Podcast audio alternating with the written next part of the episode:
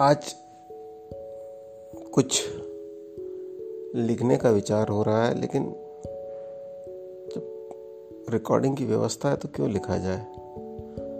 जो विचार आते जाते हैं, उसे बोला जाए। शब्दों का संग्रह ऐसा भी तो हो सकता है।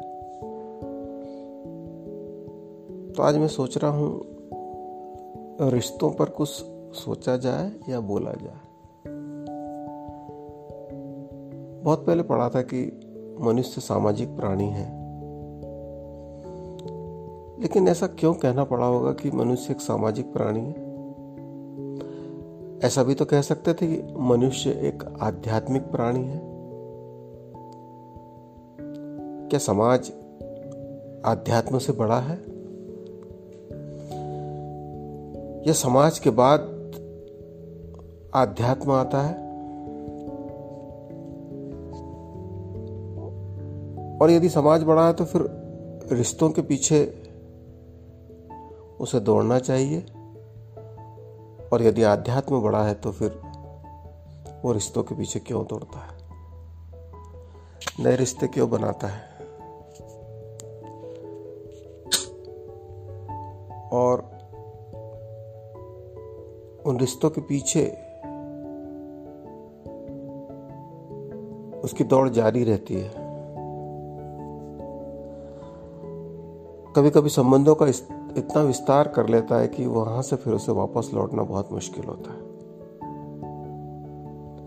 कभी सोचता हूँ कि व्यक्ति की, व्यक्ति के प्रति इतनी तड़फ क्यों होती है? व्यक्ति की ईश्वर के प्रति तड़फ क्यों नहीं होती? क्या कारण यह है कि व्यक्ति ज़िंदा है, इसलिए इसलिए उसकी तड़फ होती है? और ईश्वर हमें दिखलाई नहीं पड़ता, इसलिए उसके प्रति नहीं होती? तो फिर इसका मतलब है कि व्यक्ति ईश्वर की सत्ता को स्वीकार नहीं करता। और जैसा जय कृष्ण मूर्ति कहते हैं कि ईश्वर मनुष्य के द्वारा बनाई गई सत्ता है और मनुष्य जिस रूप में सत्ता बनाएगा, उसे उस रूप में वो सत्ता दिखलाई पड़ेगी। तो कई बार तो ऐसा लगता है कि मनुष्य ढोंग करता है यह कहने में, या कहते हुए ढोंग करते हुए दिखलाई पड़ता है कि ईश्वर है। यदि मनुष्य को पक्का विश्वास होता तो फिर वो कहता कि मनुष्य सामाजिक एवं आध्यात्मिक प्राणी है। और कहीं यह ज़्यादा अच्छा होता उस वाक्य से, जो कि कहा जाता है कि मनुष्य सामाजिक प्राणी है। फिर कहने की आवश्यकता क्यों पड़ी होगी कि मनुष्य एक सामाजिक प्राणी? मतलब क्या समाज में रहता है इसलिए सामाजिक प्राणी? लेकिन कई लोगों ने समाज के बाहर भी रहकर ज़िंदगी को एंजॉय किया और ईश्वर की प्राप्ति की है। तो फिर वो लक्ष्य क्यों नहीं रखा समाज ने? और यदि वो लक्ष्य रखा होता तो ऐसा कहा, कहते कि मनुष्य एक सामाजिक, एक आध्यात्मिक प्राणी है।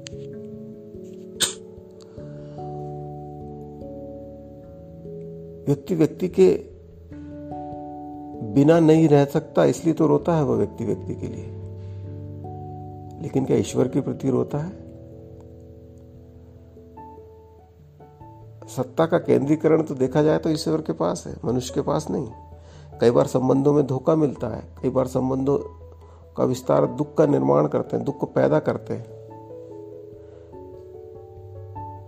लेकिन फिर ऐसा भी होता होगा कि जब जब मनुष्य ईश्वर पर विश्वास करता होगा और उसके सामने बहुत बड़ी बड़ी कठिनाइयाँ आती होगी तो वो ईश्वर पर से उसका विश्वास हट जाता है। उदाहरण के लिए कि कोई देवी दर्शन के लिए जा रहा है और रास्ते में उसकी कार का एक्सीडेंट हो गया, तीन चार लोग स्वर्ग से धार गए। तब उस एक्सीडेंट के बारे में जो उसके संबंधी सोचते होंगे, अवश्य सोचते होंगे कि ईश्वर के दर्शन करने जा रहा था तो क्यों गुजर गया? यहाँ पर उसे फिर लगता होगा ईश्वर नहीं है। और ऐसा करते करते बहुत सारे लोगों को, यानी समाज के समूह को भी कई बार लगता है ईश्वर नहीं है। इसलिए उसकी तड़फ ईश्वर के प्रति वो नहीं दिखलाई पड़ती, जो कि व्यक्ति के प्रति दिखलाई पड़ती है। व्यक्ति से आशय पुरुष का पुरुष के प्रति नहीं इसको ऐसा भी कह सकते हैं, स्त्री का पुरुष के प्रति या पुरुष का स्त्री के प्रति मैं उन संबंधों की भी बात कर रहा हूँ। कितना कितना खालीपन लगता है कई बार, जब वे संबंध नहीं होते, लेकिन फिर क्या होता है, जब वे होते हैं तो क्या भरापन लगता है? लगना चाहिए। तो फिर क्या संबंधों में जब दुख आता है तो खालीपन लगता है? भले वो संबंध मौजूद हो। फिर लगता है कि ईश्वर का ही संबंध सर्वश्रेष्ठ है। जो दिखलाई तो नहीं देता, लेकिन संतुलित बनाए रखता है हमें। लेकिन फिर भी, फिर वहीं घूम कर हम आते हैं। क्या मनुष्य सामाजिक प्राणी है? या आध्यात्मिक प्राणी है, या मनुष्य सामाजिक और आध्यात्मिक प्राणी है। थोड़ा हम अपने विचारों को और आगे बढ़ाते हैं। शायद ये दोनों का उत्तर हमें मिल सकता है जब जब हम ध्यान की गहराई में उतरेंगे, अपने आप को देखेंगे हम कौन से प्राणी हैं? तो कई प्रश्न जन्म लेंगे। तथाकथित समाज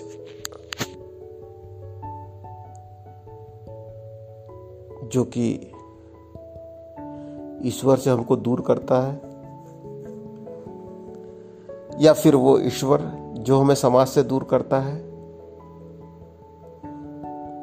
एक विचारणी बात है कि ईश्वर भी समाज से दूर कर सकता है जबकि बनाया ईश्वर ने समाज। क्योंकि कई लोग उसी समाज से दूर जाते हैं ईश्वर की प्राप्ति के लिए। बुद्ध भी गए थे रात में। यशोधरा प्रश्न करती है बुद्ध के आने के बाद कि आप ये बताइए कि आप रात में राहुल और मुझे छोड़कर चले गए थे। तो ऐसी क्या चीज़ मिली आपको जंगल में जाकर? जो घर में नहीं मिल सकती थी।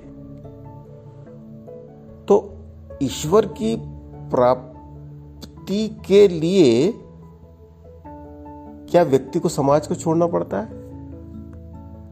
या समाज में संबंधों का विस्तार करते हुए व्यक्ति ईश्वर को छोड़ दे?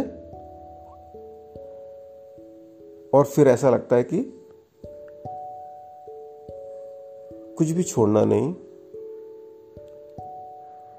कुछ पाने की यह शर्त नहीं हो सकती कि कुछ छोड़ा जाए।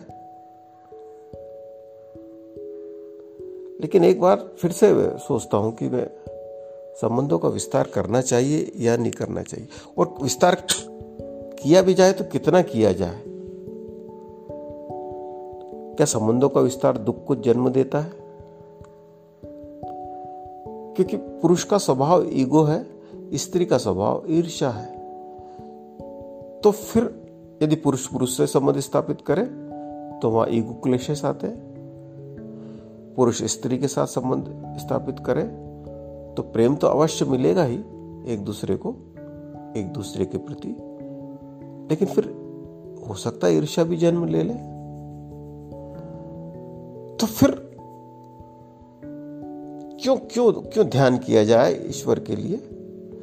ध्यान नहीं किया जाए, कुछ भी नहीं किया जाए, कोई विचार नहीं किया जाए, संबंध बनाया जाए और संबंधों का विस्तार करते जाए।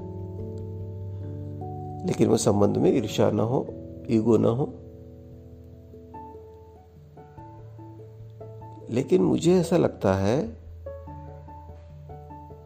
इसलिए कहा गया होगा, मनुष्य सामाजिक प्राणी है, कि जब आदि मानव समूह में रहने लगा तो उसने पाया कि समूह में रहकर जो आनंद और सहयोग मिलता है, वो अकेले रह के उसे जंगल में नहीं मिला।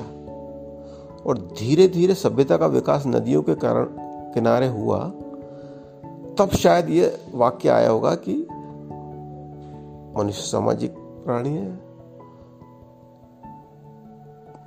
लेकिन आध्यात्म बाद में आया होगा। जब समाज का निर्माण हुआ तो समाज के में, समाज में रहने के नियम क्या हो सकते हैं? समाज किस प्रकार से बने? समाज का निर्माण कैसे हो? समाज के चरित्र का निर्माण कैसे हो? तो उसके लिए एक लॉ की ज़रूरत पड़ी होगी कानून की ज़रूरत पड़ी होगी तो शायद वो कानून आध्यात्म होगा। नहीं मुझे नहीं लगता आध्यात्म नहीं होगा वो धर्म होगा रिलीजन और फिर जब लोग रिलीजन से जुड़े, तब उन्होंने देखा कि रिलीजन तो मानव मानव को अलग कर रहा है। एक हिंदू मुसलमान को, मुसलमान क्रिश्चियन को सब ये अलग अलग ग्रुप हो गए। तो समूह में बढ़ गया वो। तो फिर पहले समाज, फिर धर्म और फिर आध्यात्म आया होगा। क्योंकि आध्यात्म तो स्वयं की स्वयं का अनुभव है? रिलीजन किसी और का अनुभव है? तो फिर एक प्रश्न उठता है, मनुष्य सामाजिक, कौमा, धार्मिक और आध्यात्मिक प्राणी है, ऐसा कह दिया जाए? या फिर मनुष्य सिर्फ़ सामाजिक प्राणी है? लेकिन अभी कई बार हम गाँव में जाते हैं या आदिवासी, अभी मैं जबलपुर में रहता तो पास ही में एक गाँव था, वहाँ जाते थे तो देखने को मिलता था तो वहाँ तो कोई अध्यात्म से उनका कोई संबंध नहीं था और जिस प्रकार के वो कर्म कांड करते थे वो धर्म हो सकता उनके लिए, लेकिन पूर्ण रूप से धार्मिक भी नहीं कह सकते। तो बिना और धर्म के आदिवासी तो रहता है, वो बिना धर्म और अध्यात्म के। तो शायद इसलिए कहा गया होगा मनुष्य आध्यात्मिक। मनुष्य सामाजिक प्राणी सॉरी मनुष्य सामाजिक प्राणी। लेकिन ऐसा लगता है कि फिर से वही बात कि क्यों इतने व्यक्ति की व्यक्ति के पीछे तड़फ होती है? वो उसके बारे में क्यों सोचते रहता है? इतना भगवान के बारे में क्यों नहीं सोचता? इतना स्वयं में क्यों नहीं झांकता भगवान तो छोड़ो, स्वयं को क्यों नहीं देखता? स्वयं के प्रति इतनी तड़फ क्यों नहीं है? जैसे कहते हैं टेक केयर अपना ध्यान रखना। तो हम अपना ध्यान इतना क्यों नहीं रखते जितना दूसरों के बारे में सोचते हैं? ऐसी समूहों की चेतना से आया हमारे अंदर भाव? या मानवीय स्वभाव है? जो भी हो, प्रश्न फिर से वही है। मनुष्य क्या सामाजिक प्राणी है? मनुष्य क्या धार्मिक प्राणी है? मनुष्य क्या आध्यात्मिक प्राणी है? या मनुष्य सामाजिक, धार्मिक और आध्यात्मिक प्राणी? धन्यवाद।